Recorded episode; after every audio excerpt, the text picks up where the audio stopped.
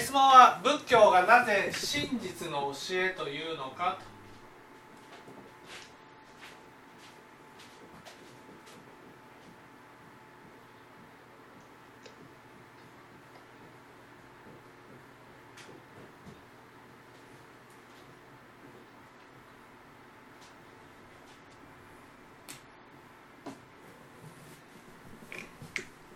ですね、えー、まずですね、それはその仏教という教えはですねそのお釈迦様が仏の悟りを開かれてね説かれた教えが仏教。この仏というのはですねはい。仏というのは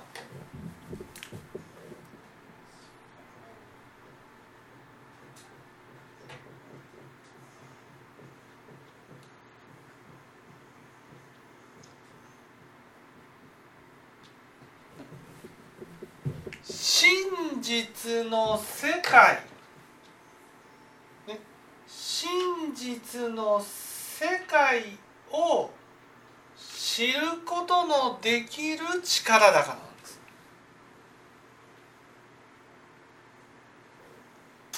だから仏さね。お釈迦様が仏の悟りを開かれた時にはい。その仏の眼によって見えた世界が真実の世界なんです。これ世界っていうのは心ですか？真実の世界というのは真実の世界です。この世この世をね本当はどういう世界なのかっていうことが真実の世界ってことです。この世。そでこれはもうその宇宙もみんな入ってっていうこの世ですか？うその宇宙とかねそういう全部っていうことではなくてはい。例えば私が本当はどう思ってるかっていうのが真実ですよね。はい。この世界は本当はどういう世界なのかっていうことが真実ですよね。はい。それが真実ってことです。でお釈迦様はその真実の世界をねどう教えられたかというと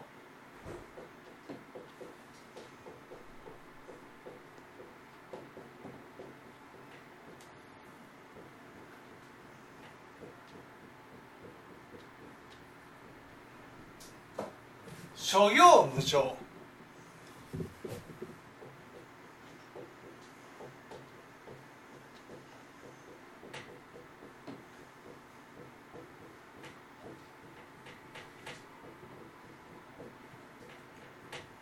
諸法無我。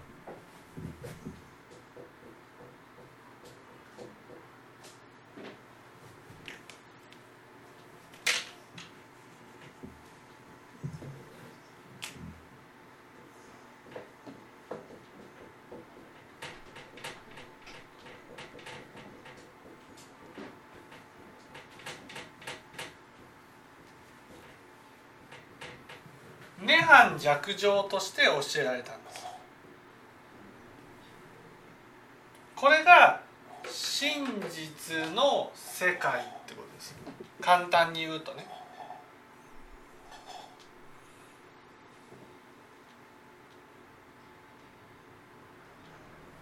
諸行無常っていうことはね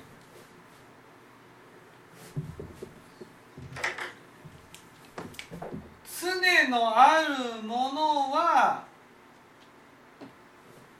ね何一つないですよってことなんです。つ常があるもの常っていうのはずっと変わらないものってことなんです。ね、ずっと変わらないもの。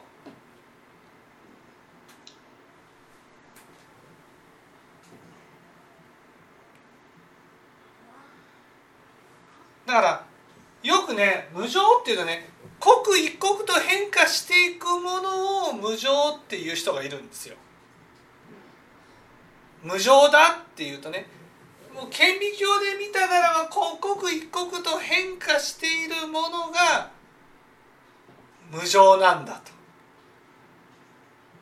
だから皿一枚に置いてもね皿っていうのは細かく変化しているから無常なんだっていう人がいる。そういうのは無常じゃないです。無常というのはねいわゆるこの世界においてね変わらないものはないんだってことなんです。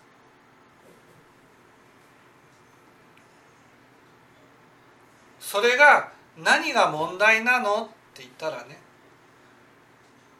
この世界のもので私の存在を証明することのできるものは何一つないんだってことなんです。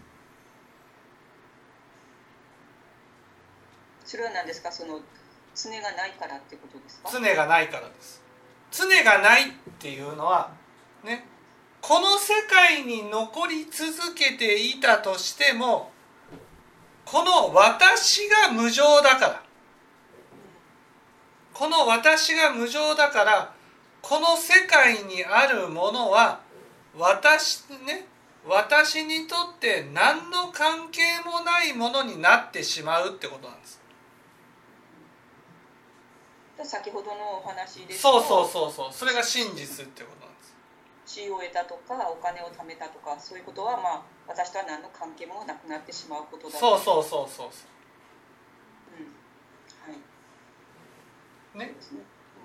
だから無常っていうのは常がね常っていうのはずーっと続くものはないってことなんです。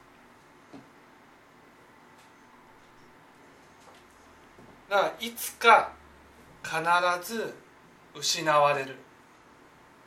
それが無常なんです。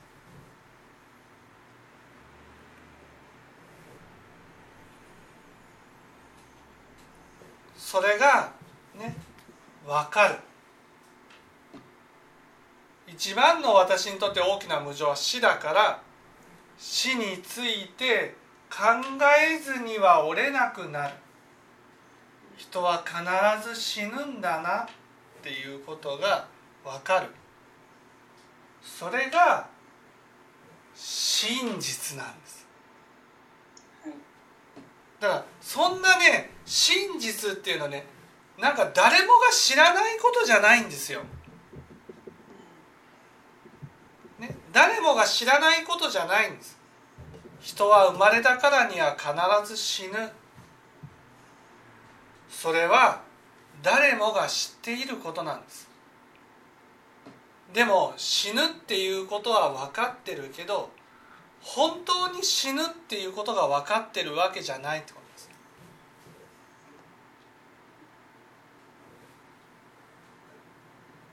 分かってないからだから死んで置いていくもののために人生をかけてしまうんです。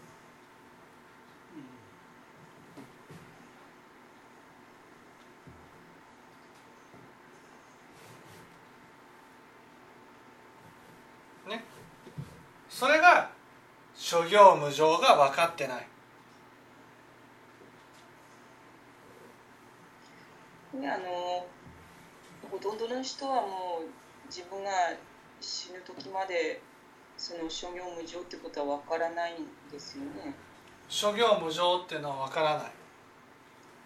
そうすると例えばそのまあ臨終間際にですね間際というかもう自分の命がそんなに長くないって分かった人があこのあ本当に自分は死んでいくんだなっていうことがこう分かったとしてもうん、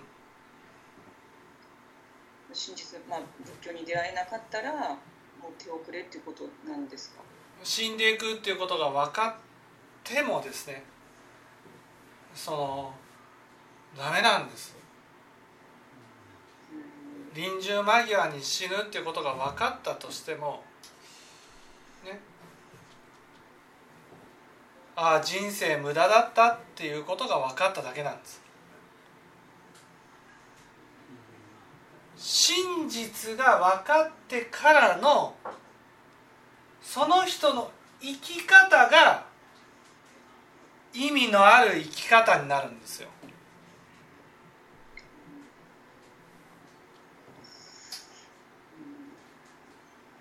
だから臨終間際で真実が分かったとしてもああ今までの人生が無駄だったなと分かっただけなんです。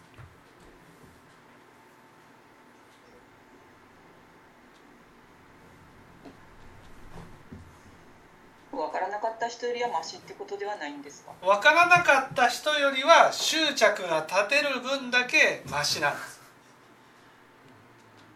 私たちはその今までの生き方をね無駄だった生き方が無駄だったと思いたくないからだから執着が吹き上がるんです。死んでから。その執着が罪悪を作るんです。その罪悪によって苦しみが起きてくるんですよ。だからねいや死死は生きてる時の延長線上だから今が苦しくなければ死んでからも苦しくないんじゃないかって思う人がいるけどそうじゃないんです。生きている時はあらゆるものにね今度はこの処方無我の「我」をつけてね「我」があると思ってるんです「我」が。その我があると思っている人生を生きている限りこの世の真実なんてわからないんです。ほとんどの人はね死ぬまで我が崩れることはないんです。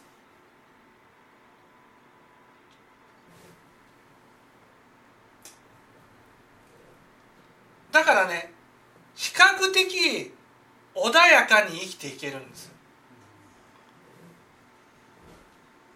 わかりやすく言えばね「が」っていうのは川の川に浮かべたね船みたいなもんなんです。その船に乗っている限りは溺れることがないからね穏やかに暮らしていくことができるんです。ところが臨終になるとその川に浮かべた船が崩れてしまうんです。そうすると真実の世界に出るんです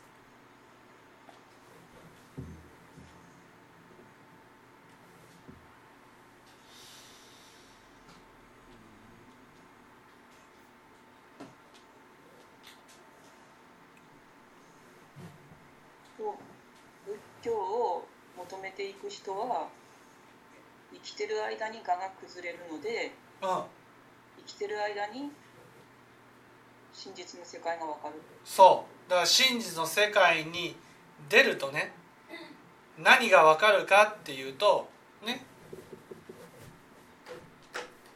龍樹菩薩は「寧弱孤烈だ」と。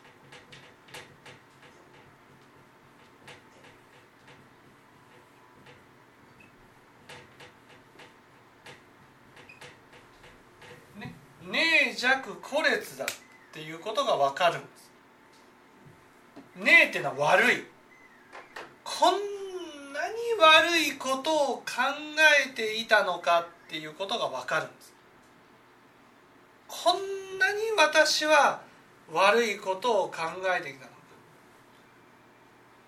でも我が強いうちはね悪いことを考えていても自分の心に目を向けることがないからその悪いことを考えてることが、ね、気にならないんです。自分で悪いことを考えてるって思ってないんです。だからねあるこう人の集まりってね必ず人の悪口が入ってくるんですよ。あの人ってこんなところがダメねあんなところがダメねって言ってね楽しそうに話をするんです。人の悪口を。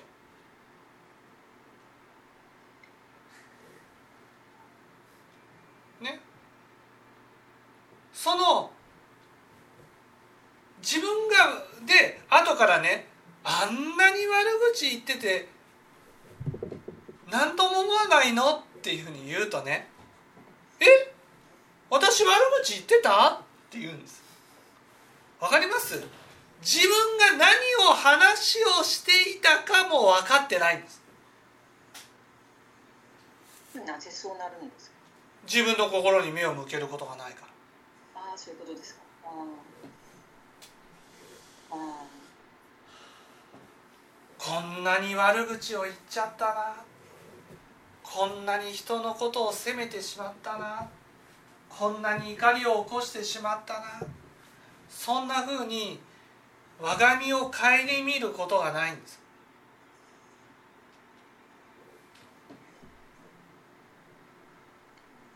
だけどそこでね作ってしまった罪悪は今度我が崩れた時に我が崩れた時に報いとなってやってくるんです。いいですか？我が崩れた時なんです。私たちは普通の人はね死ぬまでが崩れることがないんです。だから死ぬまで我が崩れることがないからどんなに罪悪を作っていてもその罪悪に苦しむことがわからないんです。でもその作っていた種まきが臨終になって報いとなって帰ってくる。その時にね。ああ私が悪を作ってきたからなんだとは思わないんです。全て人が私を責めてきてるというふうにしか感じないんです。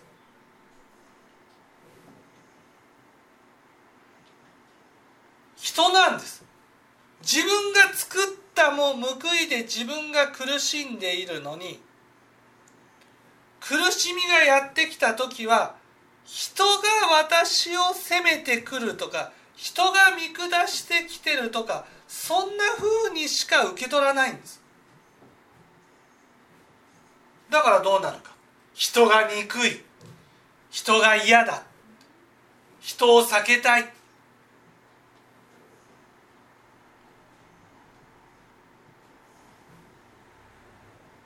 こうなるんです。苦しい。苦しい。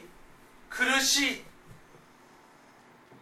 なんでこんなに苦しまなくちゃいけないんだ？人がいなくなれば、ね、そして出てくるのは自分がいなくなれば。こんなに苦しまなくてもいいんじゃないか。こんなふうにしか思わない。それが生きている時に我が崩れたら味わうことができる。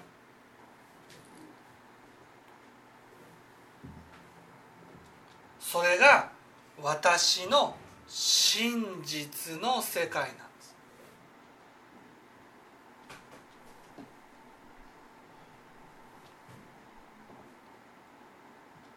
仏様はそこにさらに一歩ね進んで私が見えている世界は人が私を責めてきてるわけじゃない。人が私を嫌いだと思ってるわけじゃない。人が私を否定してるわけじゃない。人じゃないんだ。全部。自分の姿なんだっていうことが分かるんです。この見えている世界全ては自分の世界だっていうことが分かる。それが真本当の意味の真実の世界。だから自分の心の種まきを変えていこう。人の悪口を言うことをやめよう。人を否定することをやめよう。人を非難することをやめよう。人を恨むことをやめよう。自分の種まきが自分を苦しめているんだっていうことが分かる。分かりますかね？その仏教が真実の教えであるっていうのはねそれは諸行無常だと分かった時に、ね、全ての人が見える世界をその謎を解いて教えてるからなんです。謎を解いて教えている。そう。それは人じゃないってことなんです。私が苦しんでいるのは人が責めてきてるからじゃない。人が否定してるからじゃない。この否定されてるように感じてるのは私の姿なんだっていうことを教えてるんです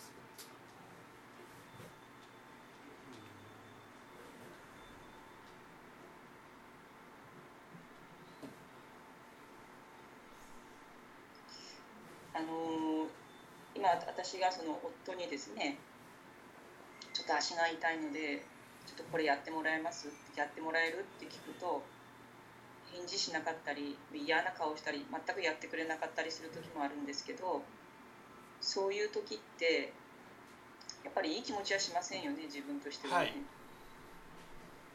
でこんなにこう痛いっていうふうに言ってるのにお願いしてるのになんでこの人はやってくれないんだろうって思うわけですね自分でね。はいそうするとやっぱり夫に対してその優しい気持ちには私なれないんですよね。はいで後でまあ、まあ、夜になってねこういろいろ反省する部分はもちろんあるんですけどどうしてもなんかそれが私の姿だなっていうふうにこう思えないっていうのはやっぱりあってやっぱ苦しみますよねそこはね私自身がね。はいでもその例えばご主人に対してね何か言って反応が悪い。その反応が悪いっていうのが諸行無常なんです。うん、ああそっか、はい、それによって見えている悲しい気持ちになった世界。それが私の真実の世界なんです。うん。私の世界なんです。例えばその手伝ってもくれない返事もしない知らん顔してるっていうふうなことを私が見たとしてもはい、ああ嫌なんだなっていうふうにこう思えればうん、それはこれあのああこの人はやっぱりやりたくないんだっていうふうにこう思えれば、まあ、そう思ったことは今度私の真実の世界になるってことですよね。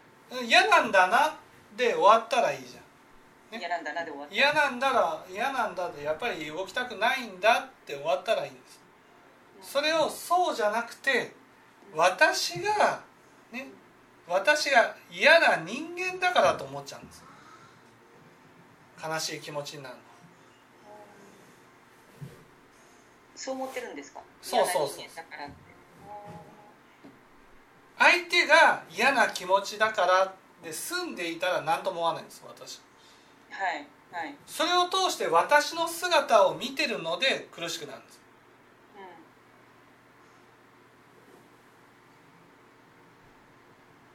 うん、で私は私の中で自分の嫌な部分を否定してるわけなんですかね。そうそうそう。でもそれが私の真実の世界。あーあーそっかそっか。はいはい、ね。それが臨終になると見える世界なんです。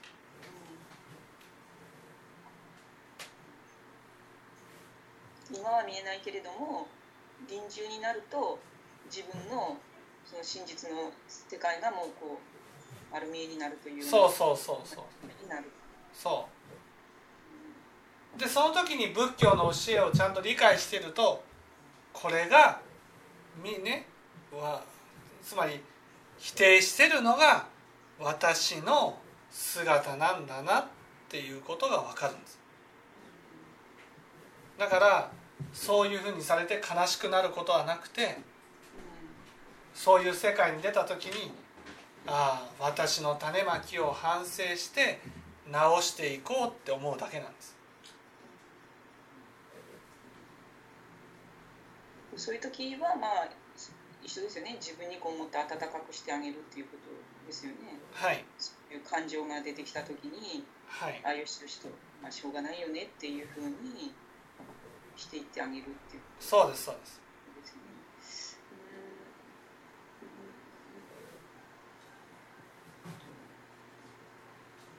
この処方無我っていうのは処方無我っていうのは私の生きている世界が処方なんです。はい、そこには我がない。うん。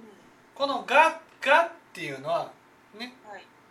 その人から見た私を固定化した自分のイメージした自分なわけです。はい。はい。ね。私とはこういう人間だと思うものってことなんです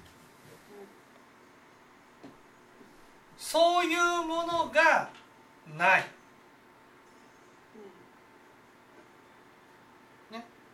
そういうイメージしているものがない。それは自分が勝手に作り上げたものだから。そう作り上げたものでえね。その作り上げたものは、ね、私の幻想でありえうん。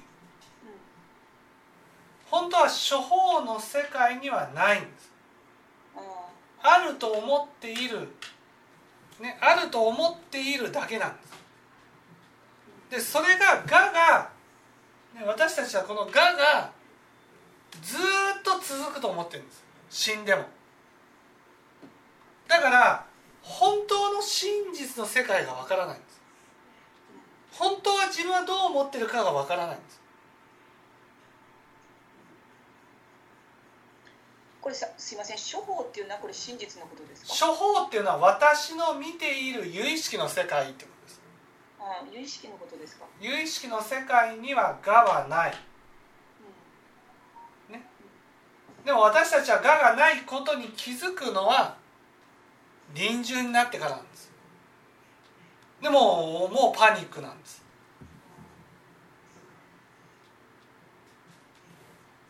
うん、あと無無我だって気づくのは臨終っていうのは我が崩れていくからです。そう我が崩れていくから。からからあの我がないと。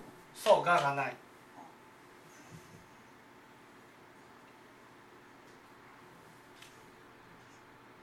もちろん生きてる時も我はないんだけどそのことに気づいてないんです。もう我我が完全にあると思ってるんです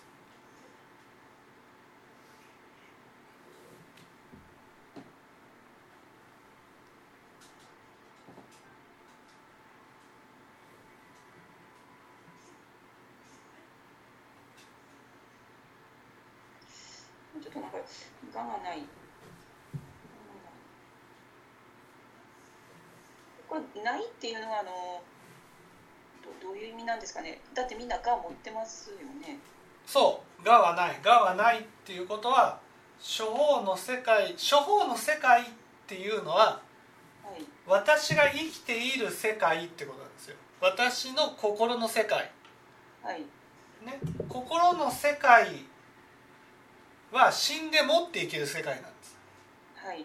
そこに我はないっていうことは処方の世界には我はないんです。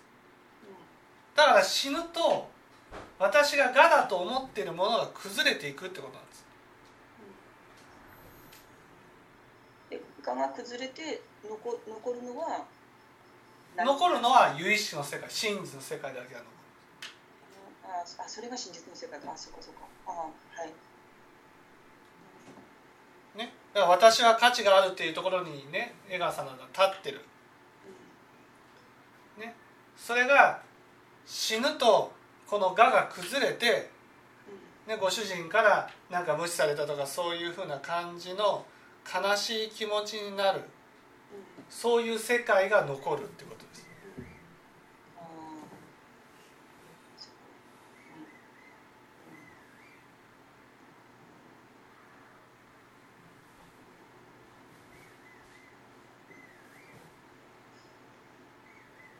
うん例えば今の場合ですとそういうふうにされたり言われたりとかされた場合っていうのは先ほどの言うふうに賢い人ならばどういうふうに思うんですかね、賢い人ならその悲しい気持ちになるじゃないですか。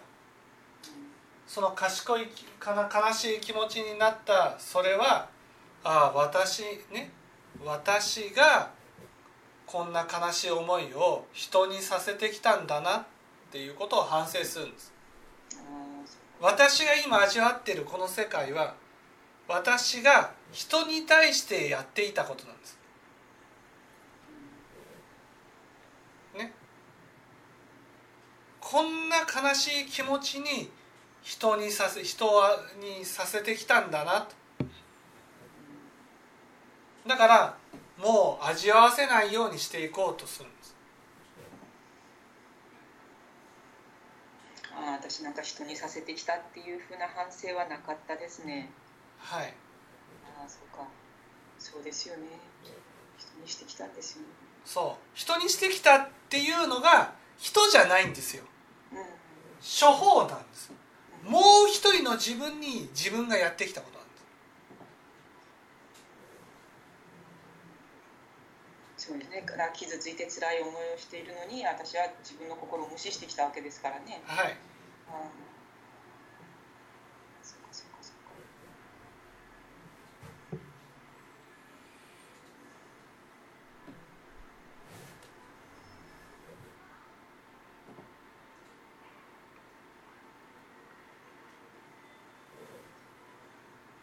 うんどういうことなんですかね。なんかねあのーあんまりその体がこんなに痛くなかった時っていうのはそんなに思わなかったような気がするんですけど自分のこの体の都合が悪くなってお願いしてこう無視されたりとかもう手伝ってもくれないっていうのが何て言うんでしょうかね。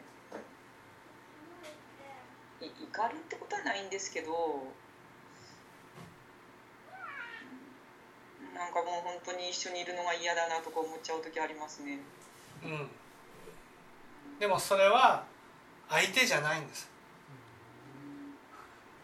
自分がかつて、ね、やってきた姿なんですこれも考えてみると因果応報ですよね。そそうですよね。っていうことはやっぱりこういうねやっぱ報いですからやっぱりそれは全て受けていかないといけないってことですよね。う受けて反省していく。で今悲しい思いになった。それが私の真実の世界なんです。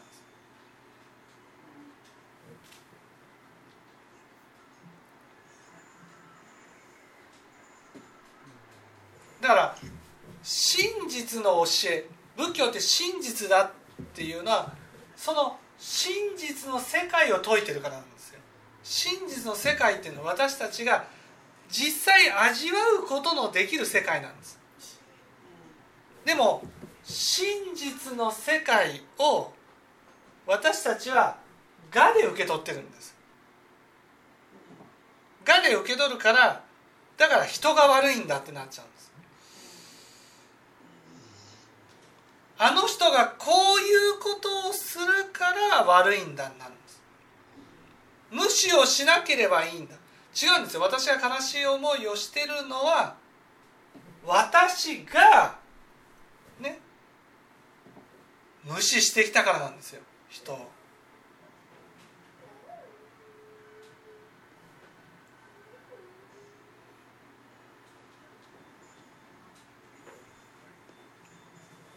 それが真実なんです。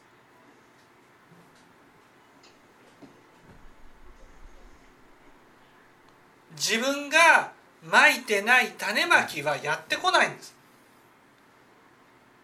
自分が今味わっていることは人がああいうことをしたから味わうわけじゃないんです。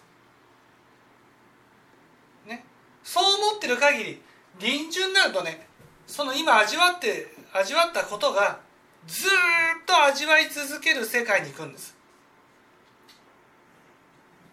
誰かがいるわけじゃないの。なぜか我が崩れるからです。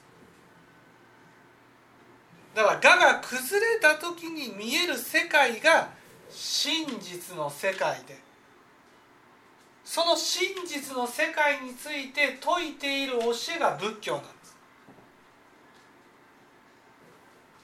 だから仏教は真実の教えなんです。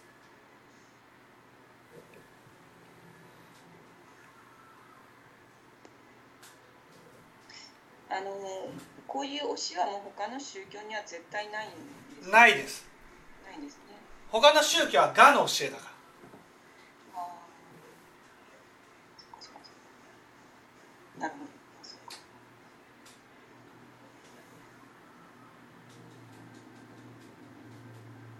仏教だけが諸行無常を解いて我が崩れる世界を説くんです。その我が崩れる世界に救いがある教えは仏教しかないんです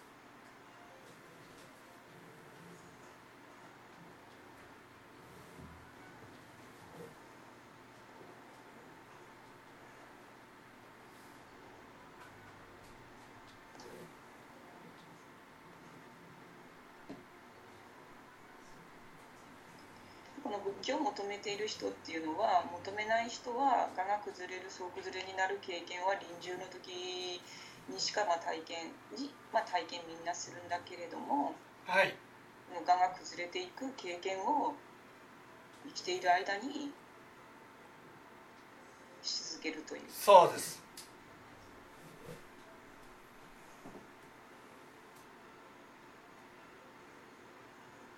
我が崩れる経験っていうのはありがたいんですね。はい。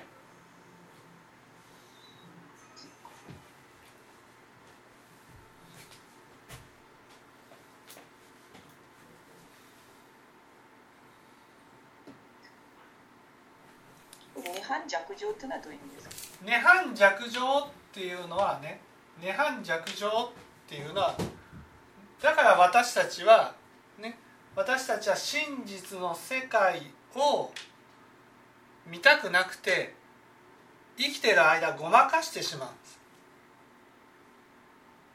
だから我が崩れてね例えばご主人から無視されたこれ無常ですよね。はい。で悲しい思いをした。それが真実の世界。そうするとそれを相手が悪いんだとかね。または欲に流れて見ないようにしようとかねそういうふうにする。それが私たちなんです。だから真実の世界が見えるたびごとにもう欲でごまかし怒りを起こし不満を起こしているのが私たちなんです。だけど本当に苦しみから離れようと思ったら真実をごまかすのではなく真実を受け止めていくしかない。真実をごまかすことは苦しみにしかならないんだなっていうことを本当に分かった世界が涅槃なんです。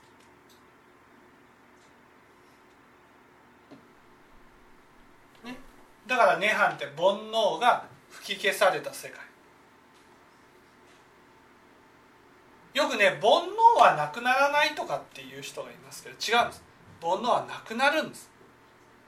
いやなくならなければ真実の世界をそのまま受け止めることはできない。その真実の世界を受け止めてこの世の真実に沿って生きていくことができる世界生き生きていくことができるようになった世界を涅槃涅槃弱情っていうんです。弱情っていうのは心がこう静かになり例えば寂しい気持ちになったら寂しい気持ちなんだなっていうことを受け止めてもう私を寂しくさせることをやめようって心から思えるようになるってことです。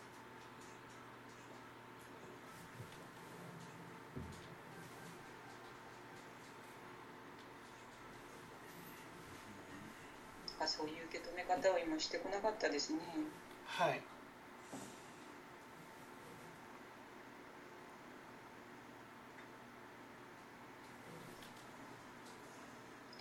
なんでその何回も何回も聞かせていただいてもその自分の姿なんだっていうふうにこう忘れちゃうんですかね。それはそれだけ我があるからです。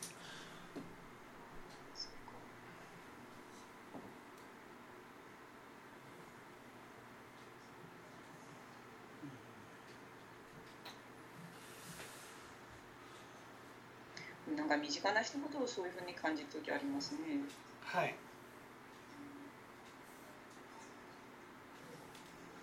なかなか減らないもんですね。はい。だからこれを本当にこれが仏教なんだ。真実なんだ。いかに我から離れるかっていうことがでも我から離れたからといってねええ。苦しみがなくなるわけじゃなくて本当に苦しくなるんです。我から離れると。それが本当の意味で仏教の教えが分かった時にこれは例えば自分が寂しい思いになったそれが真実の世界。それは人が私を寂しくさせてるんだと思ってるから苦しむんです。違うんだな。私私がやってきた姿なんだなって受け止めることができた世界を信心欠如っていうんです。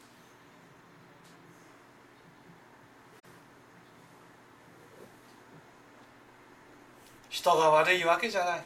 私のまいた種まきたんだなっていうことが分かった世界が信心欠場なんです。